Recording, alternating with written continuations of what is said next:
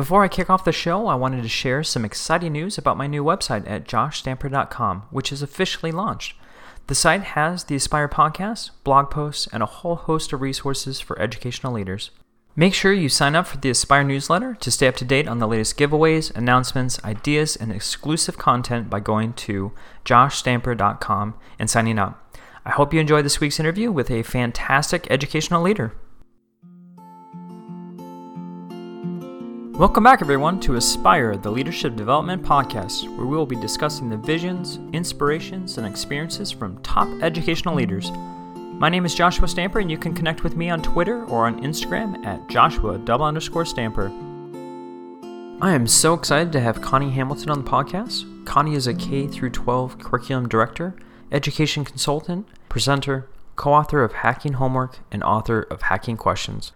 Connie, thank you so much for joining us today. Thanks so much. I appreciate you having me. And as you know, the show is centered on leadership development, and I would love to hear your personal leadership journey on how you went from the classroom to a director of curriculum. Well, the last classroom job I had was in the middle school, and I was getting my degree at the time and was pursuing my master's degree in counseling. And I think I took two counseling classes and realized that the best counselors were actually really good listeners and not necessarily really good talkers and, and figure outers. and I quickly realized that was not the career for me. And so I had some conversation with people in that department, and, and they said, you know, maybe ed leadership is a better route for you. And so I switched my major and really found that that was a better match for me to be more collaborative and and less of you know just sort of exploring but not being able to to have conversations as i shifted that major i took on some leadership roles in the classroom and I was involved in the school improvement team, and then I would get on some curriculum teams and was able to narrow down my passion. And I knew even as a classroom teacher, that I had a passion for curriculum. And I felt that in order to be a good curriculum director, I needed to have some leadership experience at a variety of grade levels. And so, since I was coming from a middle school classroom, I took my first principalship in the middle school. I was a principal in the middle school for, I would say, about three or four years. Mm-hmm. And then I really wanted to continue to do some work at the curriculum level. Mm-hmm. And I was aspiring to really hone in the areas of the principalship that I loved the most. And in order to do that, I felt like I needed experience beyond just what is it like to be a middle school principal.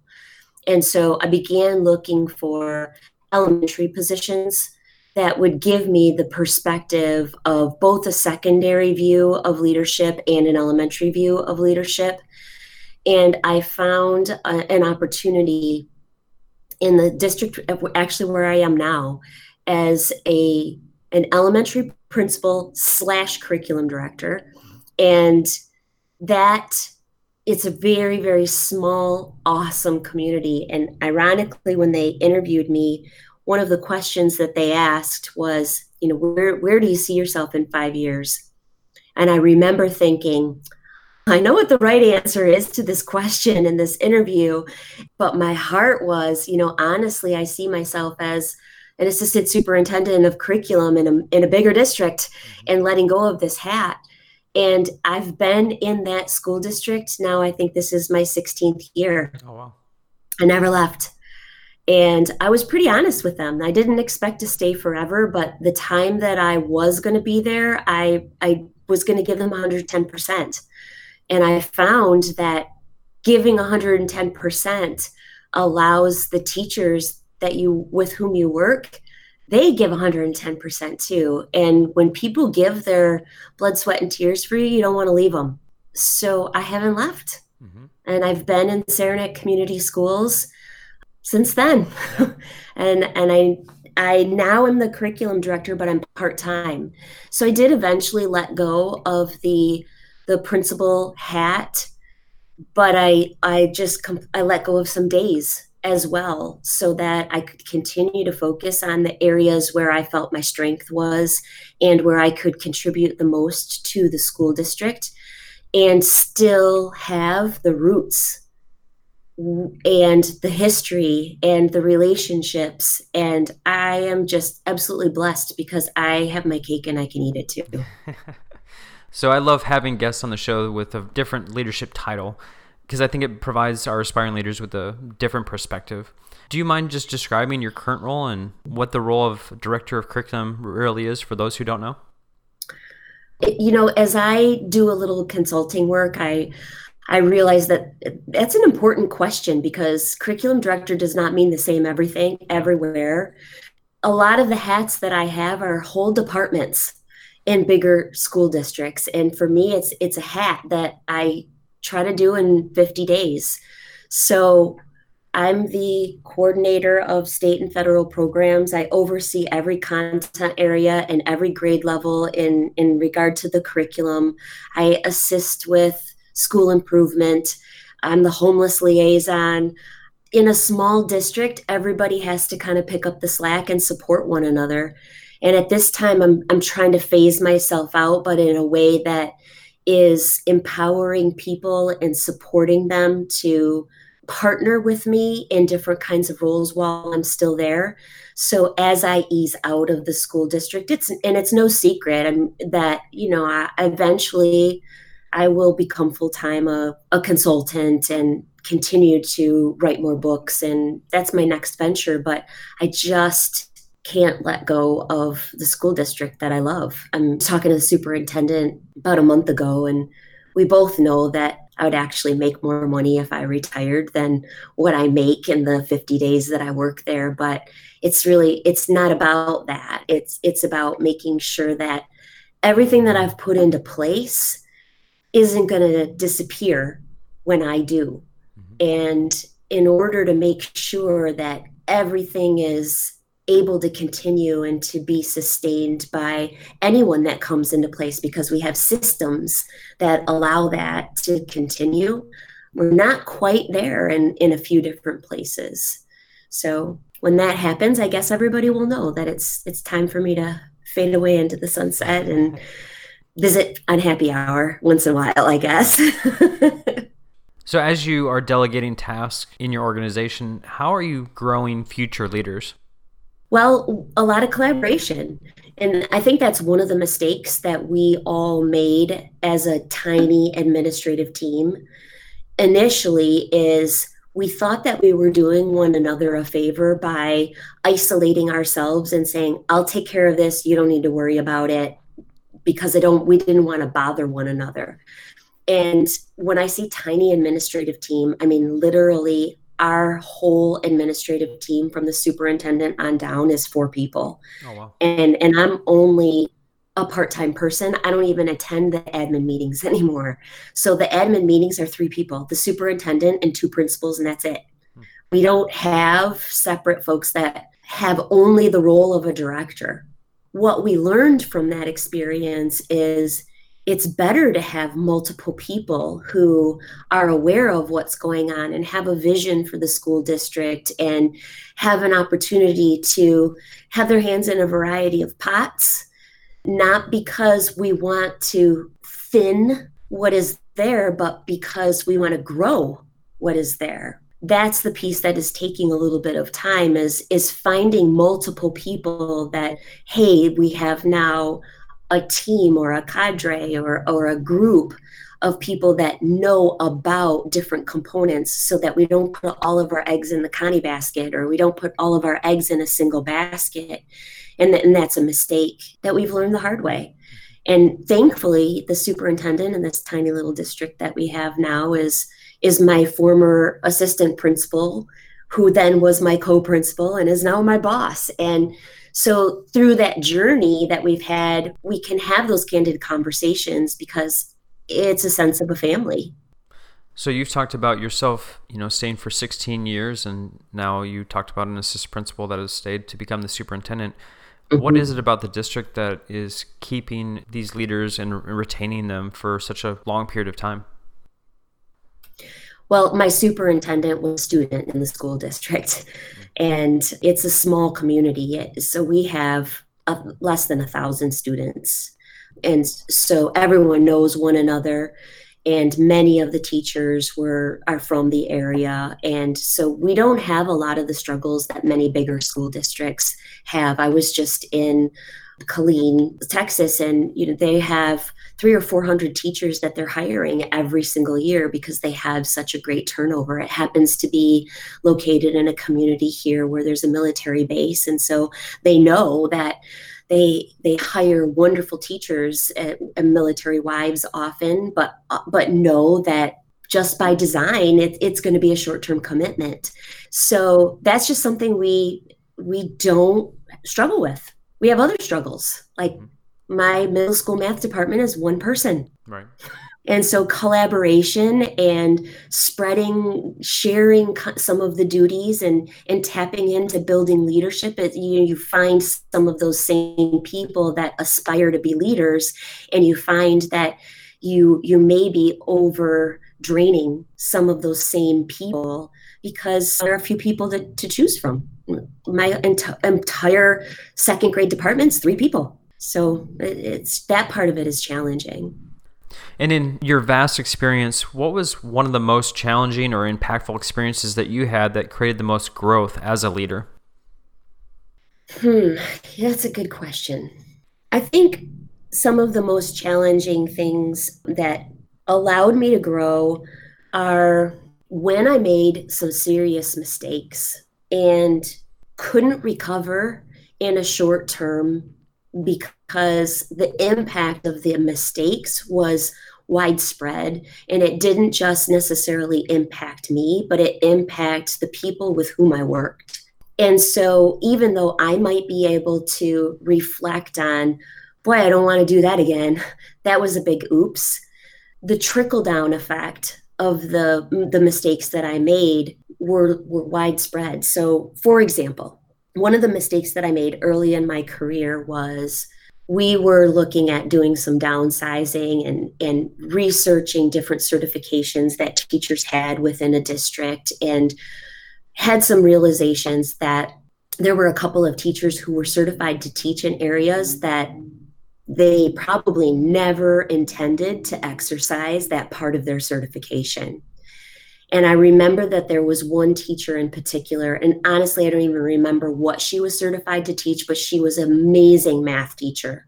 And she had some certification that administratively we were having a conversation about boy, this person might be teaching something else in order to keep her job. And I remember thinking, oh my goodness, I don't want her to hear this in a board meeting she's a clever person. She's going to figure out that she has this area of certification, and next year it might not be math. And my worst fear was that you know she was going to be left wondering, and I didn't want that to happen. So, with the best of intentions, I went to her and said, Listen, we're going to be having some conversations about downsizing, and you have this certification in alternate area that at this point I don't even remember what it was. I mentioned this to her before she had to teach a class and in between the class periods and left her in a panic and in tears unintentionally because I had my motivation, my heart was in the right place. My timing was pathetic. And it turned into a, a lot of panic that didn't need to be had.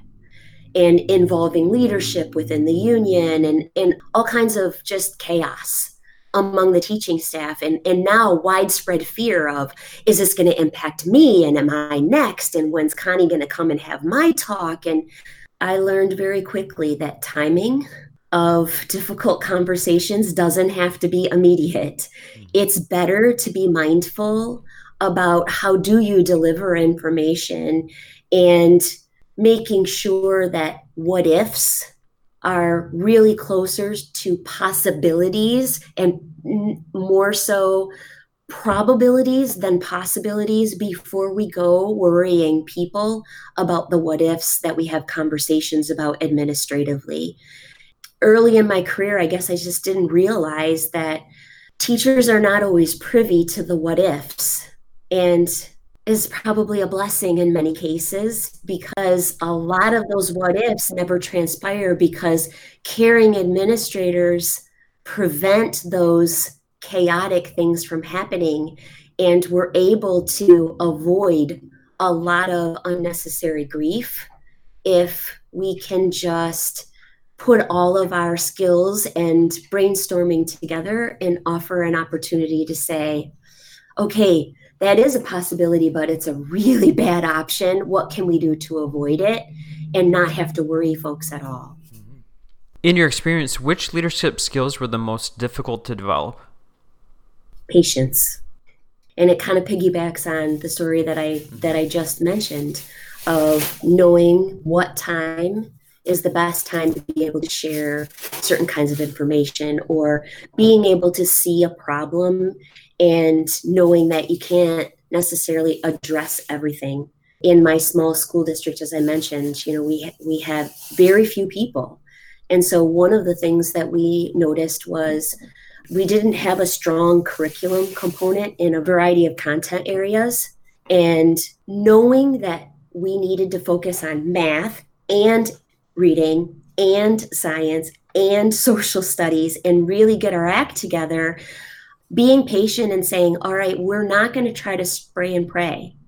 We're going to systematically attack one thing at a time, knowing that, yes, we are choosing to put some things on the back burner but we have a long term plan. And so communicating the fact that there is a long term plan and we know that some things just are going to wait, but it's so that we don't overburden teachers and that we are very mindful and strategic in the way that we are implementing.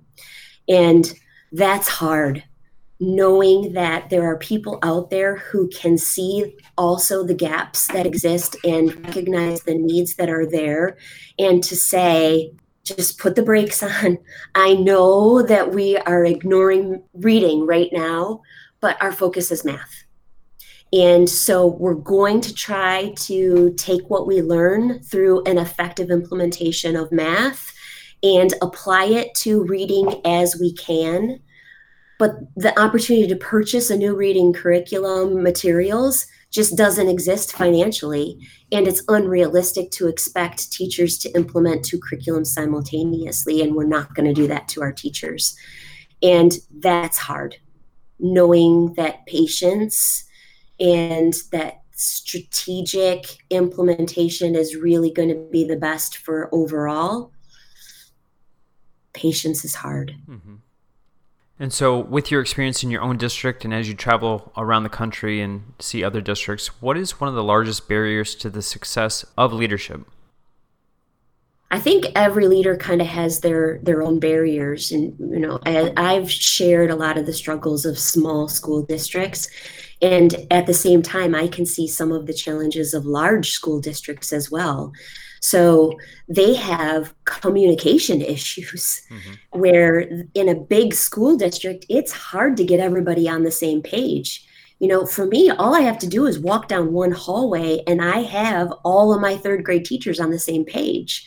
And so that's a, a blessing and a curse at the same time. Whereas a district that might have hundreds of third grade teachers, how do you make sure that things are consistent and cohesive and that you're doing the best for students and leveraging the the wisdom and the and the the strengths that exist within your school district in a small district it's easy to leverage rock stars because you just kind of highlight them in a staff meeting and everyone is present. We have two staff meetings in our district monthly one at the elementary level and one at the secondary level, and that's our entire staff. So, challenges in looking at how we can build leadership is, you know, sometimes you have this sense of family and like a family, there's people that you get along with really well, and there's people that maybe you just butt heads with. But you have to figure out ways that you can bring out the best in everyone. and figure out a way to have conversations with everyone and know that we all have our weaknesses and it's not about showcasing the weaknesses it's about showcasing the strengths and allowing people to cope with the weaknesses or support one another's areas of deficiencies instead of exploiting them. And that can be a challenge because as a leader it's you can see very quickly who has strengths in what areas and and who might not. And it's easy to call people out. It is more challenging to support people in those areas because it's harder to support their growth in their area of weakness rather than just kind of say yeah well you know so and so is just not very good at being candid with parents or you know they just can't finesse that the language because they just tend to be kind of blunt. And and it's easy to dismiss that and say oh that's just so and so you'll get used to him as opposed to saying hey let's work together to help you be a better communicator and, and soften your delivery a little bit so that the message that you're trying to be- deliver is going to be better received mm-hmm. What is one initiative you've implemented on your campus or in your district that you're extremely proud of?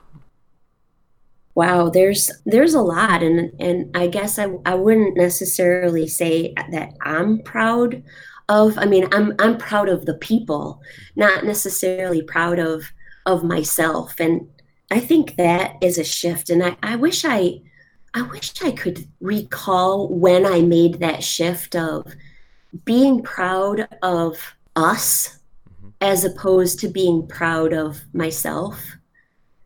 If I could really hone in on when that happened and how that happened, I could make you a much better podcast.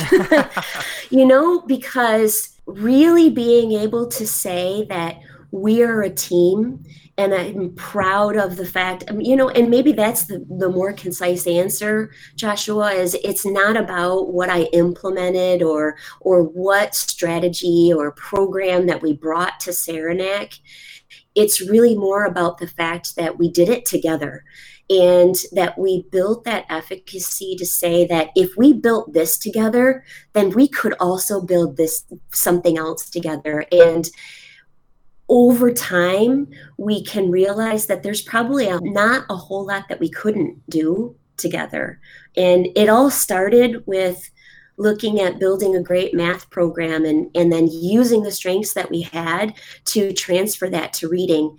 And literally yesterday in our district, the principal at the elementary school who spends his time in the office that I that used to be mine sent out an email to everyone to say that in Michigan, there's a third grade reading law that says that if students don't meet meet a certain benchmark, that they they can't go on to fourth grade, and that law kicks in next year. And so we've been monitoring it as very closely. It's a big deal. Mm-hmm. And last year, 40% of our third grade students would have been at risk of not passing on to fourth grade and you want to talk about panic, that's a giant number. 40% of your third graders are not at the minimum proficiency. And that law kicks in with this year's second graders. So we just got our state assessment data back. And we, as a school, and with me phasing myself out, a lot of other leaders have been stepping up to support that concern and that fear. And the email that just came through from the principal said that zero students are at that threshold with this year's third graders. Hmm. No one is at risk of not meeting that that minimum expectation and, and passing on. We still have a lot of growth to do as far as getting 100% per students proficient to the level that meets our satisfaction. But holy cow, to go from 40% to zero in a single year, that's amazing. And that's not the work of any single person.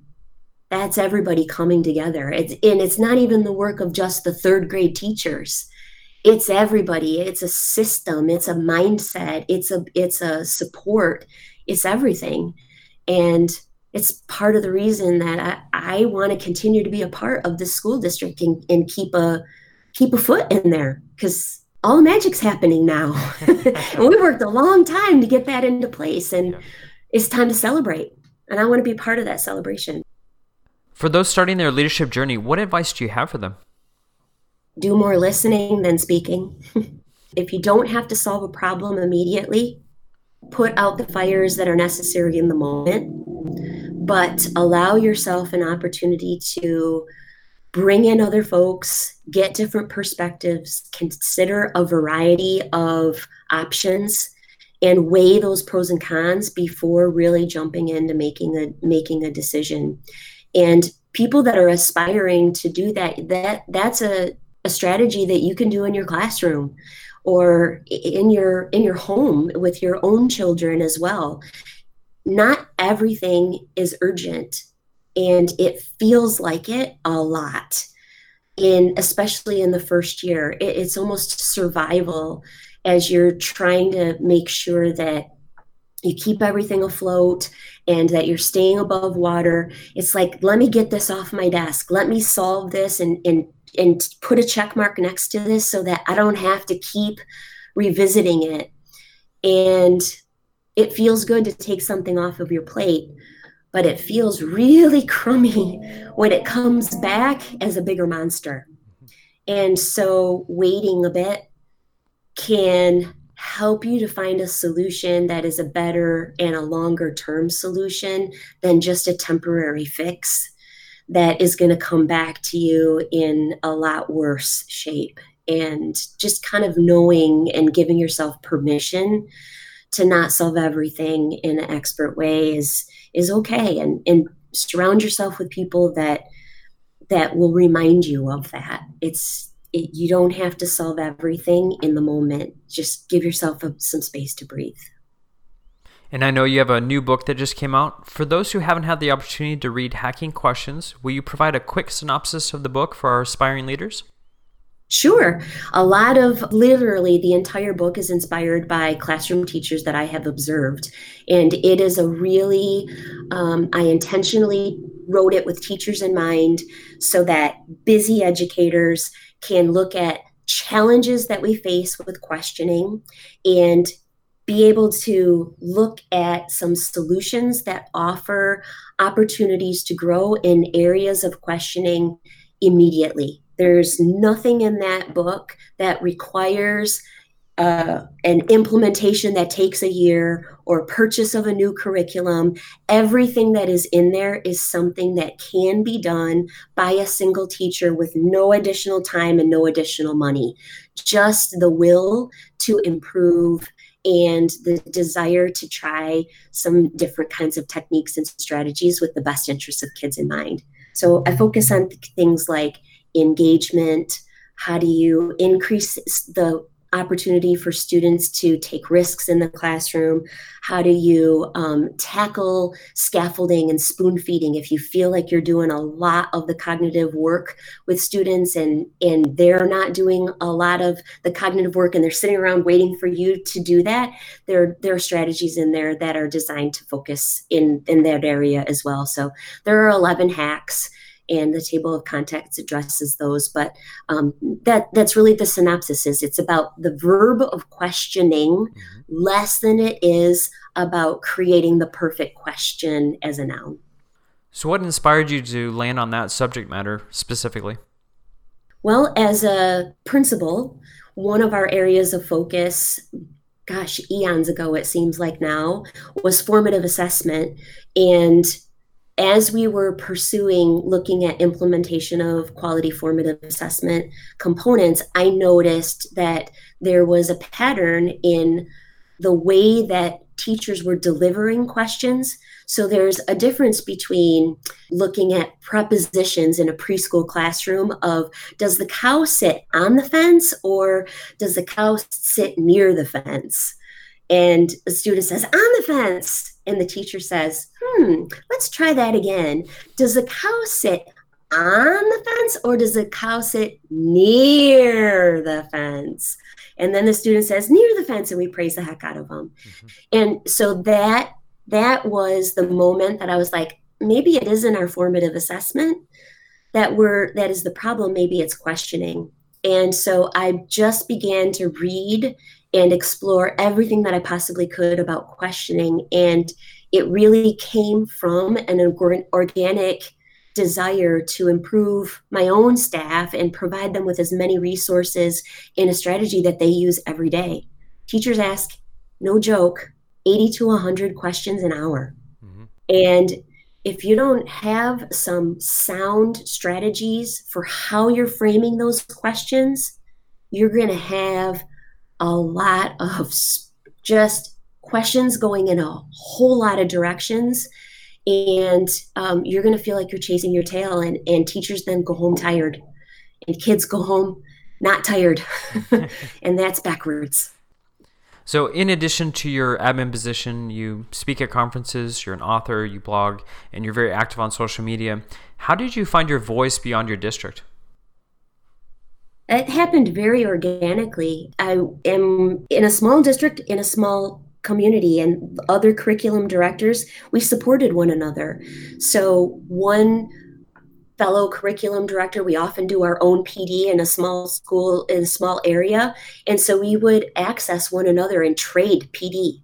You come in and train my teachers on what you're good at, and I'll come in and, and exchange and, and I'll offer a day of questioning and so i had that opportunity to really focus and and improve my knowledge in that area. And word of mouth just allowed my phone to ring. Not literally actually it was my email inbox to ding.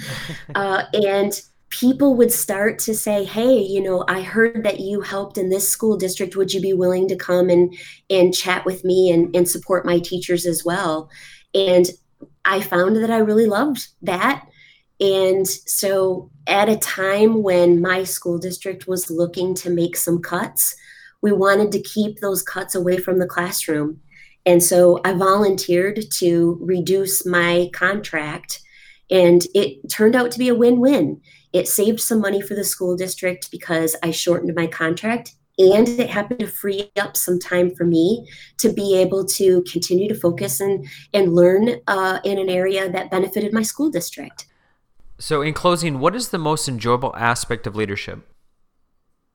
I think it is watching other people be successful. It's being a leader is a lot like, um, to me, is a lot like being a parent. And we feel success and get joy out of watching our children as parents. We watch our children achieve success and we watch them struggle and then persevere through that. And that makes us feel like great parents.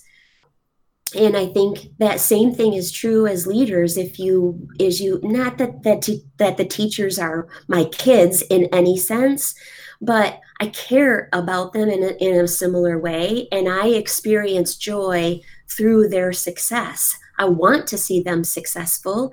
And when I can have a small part of seeing them be successful, I get a lot of joy and satisfaction out of that. That's an opportunity that um, that I have that I can share with with teachers that teachers share with students. When their students are successful, they feel awesome and and so it's it's cyclical it's it's really the same kind of thing it's just a different lens it's different people but it's the joy of watching other people be successful and knowing that you had some small piece of it connie how can our listeners connect with you on social media well twitter works uh, at Connie Hamilton. I'm, I'm, I'm pretty responsive. If you have to wait more than 20, 24 hours to get a response from me, there's, there's something terribly wrong. If you have listeners that are not on Twitter and that that's not a way, I have a website which is conniehamilton.net. That works as well. There's an easy way to connect via email. So either way, that works fantastically.